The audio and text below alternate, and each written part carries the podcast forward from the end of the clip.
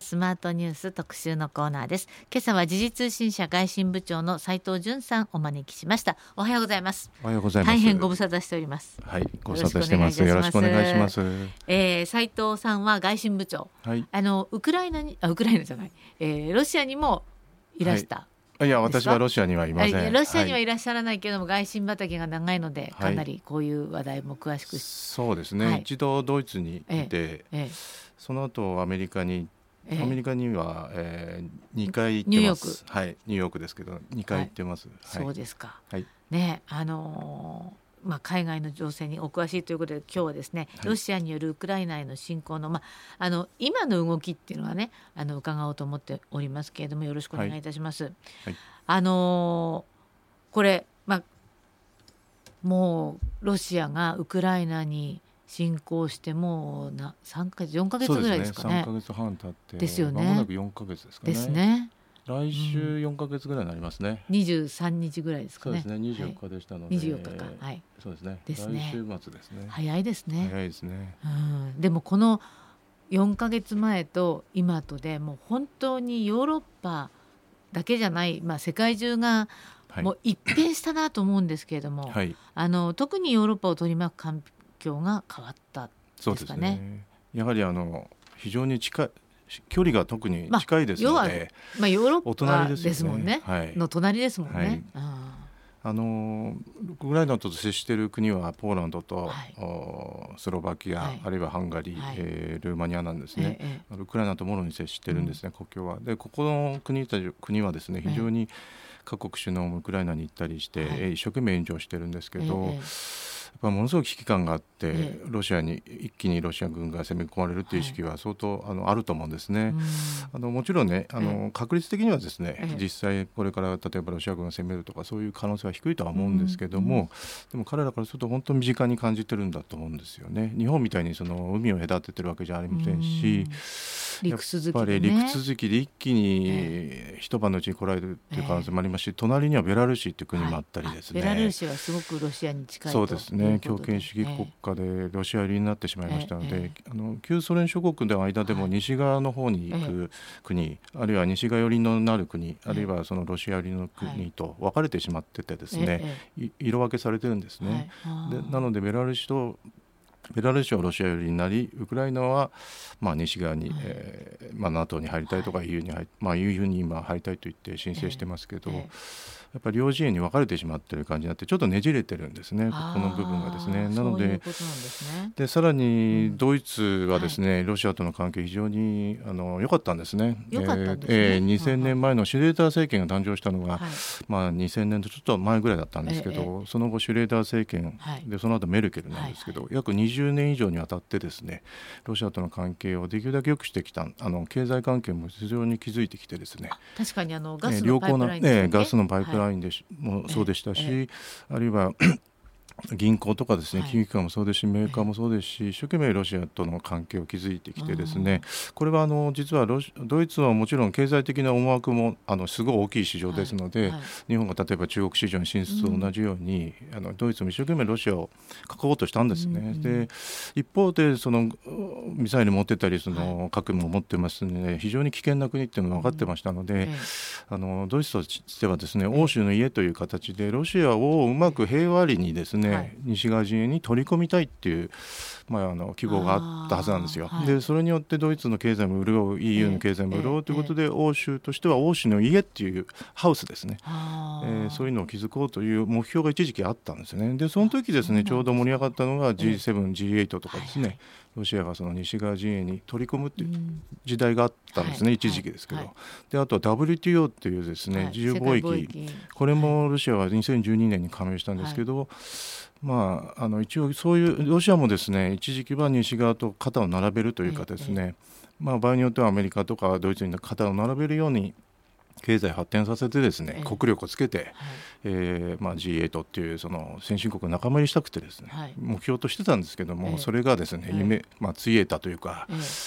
まあまあ、挫折したというのが一番あののここがですね、乖離してたんですね、あの目標とその現実が乖離してしまって、はい、オリガルヒっていうその一部利権のロシアのお金持ち、ね、えー、あそこだけにお金が流れたんですね、はい、なので一般の市民の方までお金が回らずに、ね、それこそ日本じゃないけど分配されなかった。そうですね。うまい具合に民主化が思うように本当は理想は先進国のような民主主義化だったんですけどもそれができず、えー、あの経済社会構造が変わらなかったんですね。あと産業構造もですね、原油とか穀物っていうのは非常に輸出国大国なんですけども、はい、非常に あの経済力もあるんですけれども、そこの一部に偏ってたっていうのも非常にまずくてですね、そこに依存してしまったもんですから、はい、あのうまく構造改革が進まず、いろんな産業が育たないままあの短い短い期間で西側のその 経済を取り込めず終わってしまってですね。でその間ですね実は情報がですねどんどん西側から入ってきちゃったんですね、はい、だから一般市民はですね、はい、なんでこんなにあの民主化だ民主化だと言っても経済が潤わないのかとそうそうで自分、えー、賃金が上がらないとかですね。まあ、日本で、えー、例えばマクドナルド入ってきたり、確かに西側のようなものがたくさん入ってきたんです、えー、入ってきたんですけれども、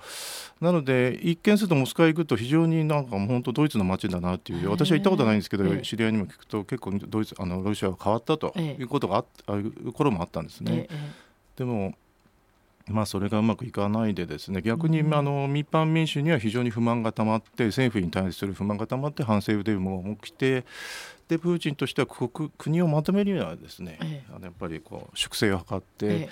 自分の陣営反対陣営はみんな排除して反乱分子は排除して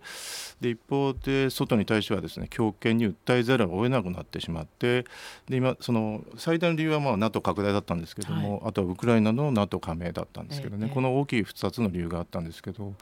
まあ、そういう複数の要因が重なったっていうのが、まあ、国内事情その外の NATO 拡大。この2つの要因が大きいと思いますね。今お話を伺っているとプーチンっていうのは一時期はやはりこう西側にかなり歩み寄ろうという、はい。思惑もあったと、はい、G7 に呼ばれて G8 なんていう時代がありましたので、ね、でも G8 だったけれども、えー、クリミアでしたっけ？あそうですね。2014年ですね。ねそれでもう、えー、はあの来ちゃダメって言われて G7 になったと。はいだからあの頃からこうなかなかこの西側諸国のような経済圏を作って、はい、まあ、資源もあるし潤っていこうと思っていたプーチンの、まあ、そのまあ夢があったんだと思いますけどそれはあの割と短い間に崩れてしまった、ね、じゃあということで、えー、まあ、違う流れになって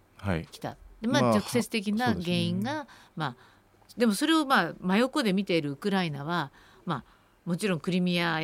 を取られて、はい、そしてものすごく危機感もあってだから NATO に加盟したいと思っていて、えっと、ウクライナはですね、ええ、最初あの あれだったんですね。旧ソ連がその米ソの冷戦が崩壊してだったんですね、はい、えー、ウクライナはそのしばらくは親ロシア派の政権だったんですね。しばらくはですね、はい、でその後ですね今度西側の政権になったり、えええ、でまたもう一回ひっくり返って親ロ派になったりですね、こう政権が行ったり来たりしたんです。こう、考えている、はい、揺れてる時期があったと。やっぱりロシア人もいますので、はいはい、こう陣営がこう政権がですね、わかるあの2回ぐらいこう2点3点してるんですね。でその間にえー、実はそれ以前からですね、えー、西側の方を夢見るそのウクライナの政権の人たちは EU に加盟したい、NATO に加盟したいというのはずっと最初から希望を結構前昔から出してたんです。そのクリミア半島の前後じゃないんですね。もう前からあの西側の方に組み入れ早く入りたい、まあ、特にウクライナの西部ですか、はい、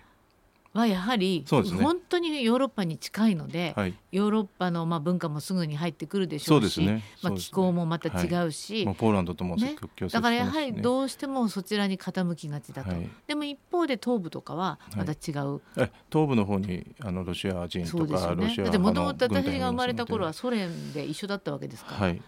まあ家族親戚とかもいるでしょうし、っていうそういうことだったんですね。そうですね。でそういう内政問題を抱えているもんですから、ええ、NATO に、えー、加盟したいと申請してても、え、あの西側の NATO 革命国あるいはアメリカもですね警戒やっぱりしてしまってすぐに加盟させることはできなかったんですね。だけど一方でですねアメリカも西側も、えー、諸国もですね、うんあの表向きはやっぱりあの門戸開放っていうかですね NATO 入れますよっていう態度を取り続けたわけです、はいはい、ただ内政問題がお宅はありますねと。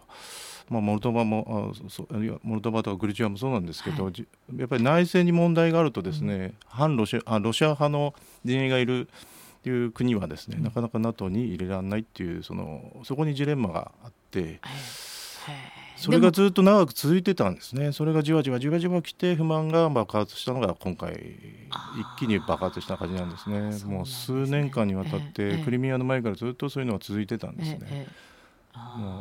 じゃあやはり斉藤さんはまあいつかこうプーチンは攻めるだろうと思っていやごめんなさい。そこまではあの あのロシア専門家は一人もあのウクライナ、まあ、日本人でほとんどの方はいなかったと思うんですけど、ね、あのただ時の平岩さんによく出ていただいてますけど平岩さんも最終的にはプーチンは攻めないだろうとおっしゃってたら外れちゃいましたっておっしゃってました、ね、ただアメリカのまあこれあまりアメリカの批判と言うんですけど、ええ、どうしてもその台湾もそうですけど曖昧戦略っていうのをですね、ウクライナも取ってしまっているようなとこあって、つまり表的にアメリカというのは非常に理想が高いものですから、はい、現実との乖離が生まれる時があってですね、今回もその意識的じゃないんですけれども、まあ曖昧な態度、はい。はい、つまり表向きは解放なんですよと、うん、まあ、どんどん入っていいですよという態度を取りつつもこう結局結果的にはブロックしてたと、はいはい、まあ、そういうなんか曖昧戦略がですね、まあ結果的に生んでますので。で今回もですね実は私も直前は年明けてですね実際突入したら2002あごめんなさい 2, 2月の24日でしたっけ、はいはい、年明けにはちょっと危ないなという感じはしてたのはアメリカの態度がですね、その攻め込むもう来そうだ来そうだって言ってる割にはですね経済制裁のみでいやそれはもう通用しないだろうなと思ったんで来るなというのが3割私は3割常にある年明けぐらいからは3割ぐらいあるなと見てたんですね。アメリカの態度を見てると分かったんですよね。なのでロシアは見てると分かんないんですけどアメリカの発言あるいはアメリカの動きを見てると。ロシア軍が来て来るぞ来るぞって言ってる割にはですねずっと経済制裁しか言わなかったんですよね。金融経済制裁あの後に及んでですよ。軍隊を国境付近に配置して金融経済制裁しか言わないっていうのは、はい、あもうどうぞっていうある意味アメリカが招いたのかもしれないなと、えー、面白いお話今日は、はい、あのありがとうございます、えー、今日は時事通信社外信部長斉藤淳さんお招きしていますが後半このお話続きますのでどうぞよろしくお願いいたします。ありがとうございました。続いてはスマートニュース特集パート2、えー、今朝は時事通信社外信部長の斉藤淳さんお越しいただいております。後半もどうぞよろしくお願いいたします。よろしくお願いします。あの今日はまあヨーロッパのお話。まあ、はい、斉藤さんはえー、2000年から2004年までドイツフランクフルトにいらして、はい、まあ、だからそういう意味ではヨーロッパというものをまあ分かってらっしゃるでしょうし、はい、まあ、その後ニューヨークにもう2回赴任してらっしゃるということで、はい、まあ、アメリカから見たヨーロッパとか、はい、アメリカから見たロシアとか、そういうこともにあのお分かりのようであの今日いろいろお話を伺っているんですがあの前半であの、まあ、NATO、まあ、今回のロシアのウクライナ侵攻で世界が本当に変わったという話だったんですけれども実はウクライナが NATO に加盟をしてしたいと言っていたけれどもアメリカはいいよいいよと言いながらもなんとなくそれをこうそのままにしていたりしたっていうのも、なんとも曖昧戦略国内の内政の問題なんですけどね、ウクライナの方には問題があるんですけどね。やっぱりそれはウクライナの中のその親ロシア派地域があるっていう、ね、あと政権が安定してなかったってことが理由だったと思いますけど。まあ、なので理由はあるんですけどね、えー、だからそこでどう態度がまあ決めかねてるというか難しい。でそのアメリカのこう どちらかというと経済制裁しかしないのかというあの程度の経済制裁かという観点から、はい、あこまあウクライナ侵攻の時ですね。はい、はい、でもあのアメリカの態度を見ながら斉藤さんはこれはもしかしてロシア本当に攻めちゃうかもしれないなとちょっと思って、ええ、3割程度思ってましてそうですね。年少の時からちょっと危ないなと。あの例えばですねバイデンだからそういう対応を取ったかもしれませんし、バイデン政権ですね、だけどトランプだったら場合によってはモスクワに乗り込んでって説得したかもしれませんし、動きが変わったかもしれません。あの大胆な行動に出るタイプですので,、で彼はですね以前もこちらでもあの、はお話ししたことあるんですけども、トランプ大統領は非常にあの我々の共通認識というかですね、同僚もそうでしたし、はい、東京他社のワシントン特会もそう言ってたんですけど、トランプ大統領自身はですね、戦争大嫌いな、い、いおじさんなんですね。あの商売お金儲けとかですね、商売ビジネスは非常に巧みで、はい、あのそこの部分では競争しようっていうその対決するぞなんて言ってるんですけど本当の戦争は大嫌いなタイプだったんで、ええ、そこはあの非常にシリアにもミサイル撃ち込んでても全然関係ない全然人災のないところに撃ち込んでたりですね、え戦争は別にあのそんなにあてかそんなじゃなくて戦争嫌いな、あの、えー、タイプ、ね、戦争自体は回避したいタイプ、はいえー、もしかしてトランプさんだったら、プーチンのところに乗り込んで、違う展開になっていったかもしれません。あるいは説得工作また違う展開があったかもしれません。あそこに乗り込んでたかどうかありませんけども、えー、何らかの形の対応策取ったかもしれませんので、やっぱり政権によって違いますし人によってはかなり左右されるかもしれませんね。まあ、バイデンも自分たちは行かないなぜなら戦争になってしまうからということはは明言していましたよね。この侵攻の直後にバイデンさん自身は、ええ、自分たちは、まあ、軍事こあの行動には出ないということは言ってましたけれども。はいはい、そうか。あいやあのでもなんだろうな。同じものを見せなかったら相手も尻込みしないはずのですじゃないですか。普通は、そこまで準備しててですね。いやそんだったらこっちもやぞって対応を取ればですね、また違ったかもしれませんし、その対応の仕方がもしかしたら違ってるというかもうどうぞっていうふうに。これアメリカは どう思ってるんですか、はい、今回の戦争を。早く終わってほしいと思っているんですか、ね、アメリカはですね、ええ、非常にあの一見行き当たりばったりで感情論的に動くようにも一見見えなくもないんですけど、そうじゃなくてですね、実は非常にあのあらゆるケース、はい、ケーススタディというかですね、はいはい、そうでしょうね。枝枝分かれのようにシナリオを相当描いていってすで、にあらゆることを想定して動いていますので、つまりロシアが核使うあるいは、化学兵器使うとかですね、うん、ものすごいいろんなことを想定して、確率論じゃなくてですね、すべて想定しているはずなんですすでに、はい、で、軍もですね NATO 軍もそうですし、いつでも攻撃の準備できる状況に常にあって臨戦態勢だと思うんですね。うんうん、ものすごいあのそこも考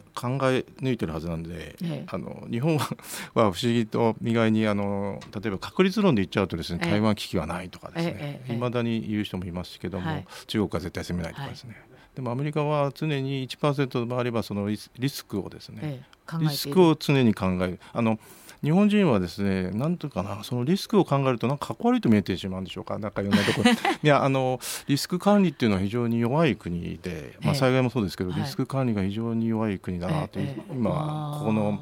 半世紀生きてきても半世紀どころかないな。半世紀か、はい、思いますね。なんか非常にリスク管理が全然その欧米の感覚とは違う。やっぱりそれは多分これまでの歴史が違うのかなという思うし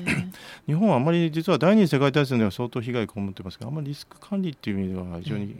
訓練が積まれてないというか。やっぱりこう日本って島国ですからそうです、ね、海ですよね、えー、全部、まあ、隣の国といっても全部海があると、ただヨーロッパは本当に陸続きでそうですね。あの常に戦戦争してきましたし、ね、違うと思いますね。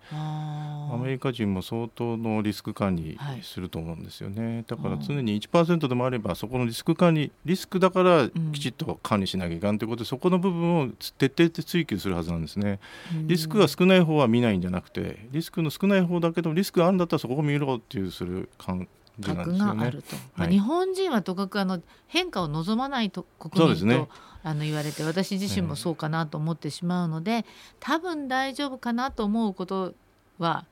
リスクの方に目を向けないっていうところがあるのかもしれませんけれどもね、そうですか。でも、はい、じゃあそのリスクの表れというのが、まあ、今回の、まあ、フィンランドとかスウェーデンとか NATO 加盟申請急にしましたよね。はいはい、これだってずっとしてなかったわけで。そうですね、ね、ずっと中立政策を申し出てて、ええ、これはもちろんロシアを刺激しないようにですけども、はい、あそうか。刺激しないようにも、え自分たちは NATO には入らないと、はい、別に戦争はしませんよと、まあ、スイスもオーストリアもそうですけど、はいはい、いや自分たちは戦争しませんと。いうことで、まあ、最初から白旗を上げるわけじゃないんですけど、ええ、なので攻め込まないでねってやってたんですけども、実際こうウクライナでこうこういうことが起こってしまう侵攻してしまって、フィンランドは1300キロもですね、ロシアと国境を接してますので。えあのもう縦長なんですよね。縦長ですね、ええ、ロシアと接してますのであっという間に入ってきちゃうぐらいのと同じような感じですし、で実は縦長なんですぐにフィンランドも横にあってですね、ええ。あのスウェーデン。スウェーデンですね、はい、ごめんなさい。スウェーデンもですね、はい、割とすぐに。その縦長のフィンランドのすぐ横にあるのがスウェーデンだからそうですね。こうフィンランド縦長だからロシアが横に行ってしまったら、隣の隣だけどすぐに行っちゃうぞと、はい、こういうことですね。陸続きなんですね。で海もさらにカリーニングラードっていうのがですね、ええ、ロシアの飛び地として、はい、ちょうどバルト三国とポーランドの間にぐらい位置しているところなんですね。はい、でここはですね非常にあの核を積み込めるようなあのミサイルがあったりですねもう軍港としても昔から有名で、はい、あのバルチク艦隊とかですねロシアの軍艦軍艦とかが停泊するようなところで、はい、常にここも軍用軍事基地なんですね。最前基地があって、ね、かなりじゃあえー、あの何かあったらすぐに飛んでくるという、ね。えー、危機感もあると思いますね。なので海に隔ててはいてもですねスウェーデンもここも海からも来る可能性もあるということで、非常に怖いわけですね。まあもともとノルウェーの方はあの入ってたんですけどね、はい、NATO の方に入ってたりとかもしてるんですけど、はい、あと北欧はデンマークですか？そうですね、はい、はい、デンマークも入ってはいるわけですよね。でもまたちょっと今回の動きを受けて少しデンマークの国内でも、あの感覚が変わったんですか？あデンマークも若干変わってですね、ええ、EU の時の条約マーストリート条約だったんですけど、はい、その締結時にですねあの批准できないことがあったんですね。国民投票があってですね、はい、その時批准できないことがあって、え、でその時に妥協策として EU の共通の防衛政策、はい、これはあのそれを除外するということで国民を納得させて、うん、えー、EU に入ってるっていう経緯があってですね、昔にですね。でそれがあったもんですから今回はですね、まああのまあ、EU には入ってたんですけどその共通の防衛政策に関しては除外されてたのでそれをやあの排除してもう一回排除じゃないなもう一度それを取り込んで、うん、EU の共通防衛政策でもあの足並み揃えましょうというデンマークの方にもそういう意識の変化があってですね、ええ、まあ、それであの NATO にはもともと入ってたんで、え、まあ、直接は関係ないとは言っても象徴的な意味でやっぱり意識は高まってるんだという、ね、だから今回の,、まあ、あの ロシアのウクライナ侵攻を受けてヨーロッパ全体がものすごく揺れていることは事実ですよね。はい、はい特にドイツも非常にやっぱり以前はですね、やっぱりナチスドイツという十字架があったんで、はいはい、あの戦前のトラウマからですね、まあ、しがらみからあのずっと国防を抑えてきたんですね、はい、あの軍事力にお金をかけるのはですね、はい、だけどここのウクライナ侵攻で、えまあ、ドイツの意識の変化って本当大きくてですね、で経済関係も築いてきたんですけどあの最後まで実はあのショルツですけど、首相は一生懸命説得工作をプーチンに、えー、乗り込んでいってですね、お墓まで行ってですね、はい、墓地行ったんですけど赤の広場の近くにある墓地にですね、えー、戦没者も墓地ですね。だからナチスドイツが攻め込んだ時ロシア兵が亡くなった墓地にですね、はい、花を手向けたりしてですね、あのそういうなんだろう感謝の気持ちってわけじゃないんですけど、えー、きちっとあの礼をしたものあのロシアに対して敬服したもののですね、えー、裏切られたような心境になったと思いますのでドイツとしては非常にあのなんだろう本当裏切られた思いで、まあ、今回逆に180度変わりました。えメルケルでも変わったと思うんですけど、ただショルツ首相もメルケルにあのかなりアドバイスを受けてそのプーチンの説得工作を試みたんですね。もちろんだからメルケルさんが実際にったらまた変わったかもしれませんがちょうどあれもドイツも平成健康体があったもんですから、ええね、確かにその誰が行くかでも変わったかもしれません。メルケル首相が自分の言葉で自分で言えばですね、え、あのショルツ首相もかなりメルケルのアドバイスメルケル首相のアドバイス元首相のアドバイスを受けていったんですけど。なかなかなかなかそこがやっぱりうまくいかなかったんですよね。なので相当裏切られた気持ちがあるはずなんで今は一生懸命あの天然ガスが相当ドイツがロシアから輸入してますので、まあ、それをどんどん減らす方向に今動いていってですね。実際 EU も全体でもあのロシアからの原油も輸入をできるだけ減らしていこうとしてますし2027年までに EU としてはロシアへの化石燃料への依存をなくすって、はい、2027年でしたかね、はい、まだだいぶありますけど、ええ、そこまでに化石燃料依存をロシアから脱却したいと。ロシアの依存から脱却したいと、ロシアへの依存ですね。でもそうなってくると、ロシアがどんどんどんどん孤立していって、はい、もうこうこの軍事作戦というか戦争をねやめるチャンスっていうのがなくなっちゃうんじゃないですか、ね、そうですね。逆にどんどん金融経済で今、えー、国際決済網から排除したりですね,、はい、いろんなことやって、はいえー、もう自暴自棄になるしかない方向ですよね、えー、ロシアにとってはですね。もうやっぱりそれに西側もこうやって妥協しませんので、はい、でも一方でその金融経済制裁をやれば西側の方にもこう返り血浴びるというかですね、はい、諸刃の剣で、西側の経済もちょっと今すでにアメリカの株価も落ちてますし、ね、インフレが高いですからね、ええ、でこれインフレは確かにもうエネルギーをロシア産を輸入しないっていうことは価格が高騰しますので、まあ、穀物もそうですよね、はい、ウクライナからの穀物も差し止まられてますよね、はい、国会で。ロシア軍の防衛、まあ、妨害もあってですね。ロシアの穀物ももちろん輸出されないでしょうしウクライナの穀物も入ってきませんね。価格が高騰しますよね、ね、だからこれど,、えー、どうまあどうやって終わる道筋をつけていくのかって、まあ誰もわからないのかな。一番期待したいのはやっぱりドイツと、ええ、トルコが一生懸命仲介に入ってですね、ね、やってますけどもなかなかやっぱりうまくいかなくて、え、あと西側の信頼も今一つなんですね。だからやっぱりドイツフランスあたりがですね、まあ、最終的にあの侵攻前にセット工作を試みてマクロンさんもすごい一生懸命やってました、ね,、ましたね、でそうあのドイツとフランスがですね一生懸命セット工作したからダメだったと。でも、まあ、鍵を握るのはやっぱりドイツとフランスの動きかなと。そのアメリカとはやっぱりまあ、今は一応足並み揃えてはいますけど、ええ、NATO だし、え、まあ、EU も西側ですのでもちろん足並み揃えてるんですけど、ただそうは言っても その被害の被り方がですねアメリカとは違うし、ドイツとフランスはやっぱり戦争を望んでないはずですので。はいはい、そこがやっぱり鍵になるドイツ、フランスがうまく間に入るしか